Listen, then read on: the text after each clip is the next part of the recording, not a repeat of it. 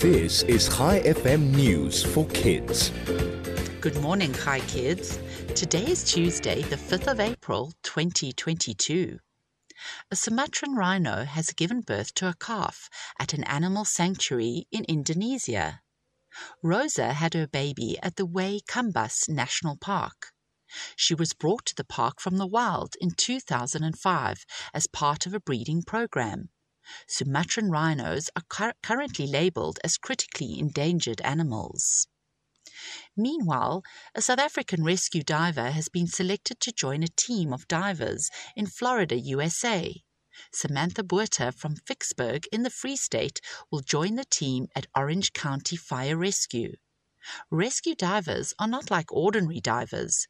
They are trained to rescue people in emergencies. And finally, 17 chameleon babies have hatched and have been released back into the wild at the Crocodile Reserve in Pretoria. In 2021, their mum gave birth to them all, but unfortunately she did not survive. Friends of Free Wildlife are wildlife rehabilitators and they help the mom give birth and release the new chameleon babies. Before we end off today, I have a question for you. Why didn't the clown eat his supper? Because it tasted funny.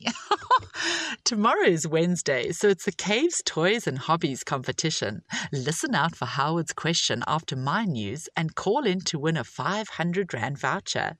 Thanks for listening. I'll be back with you again tomorrow morning with more news for kids. This is Lara, over and out.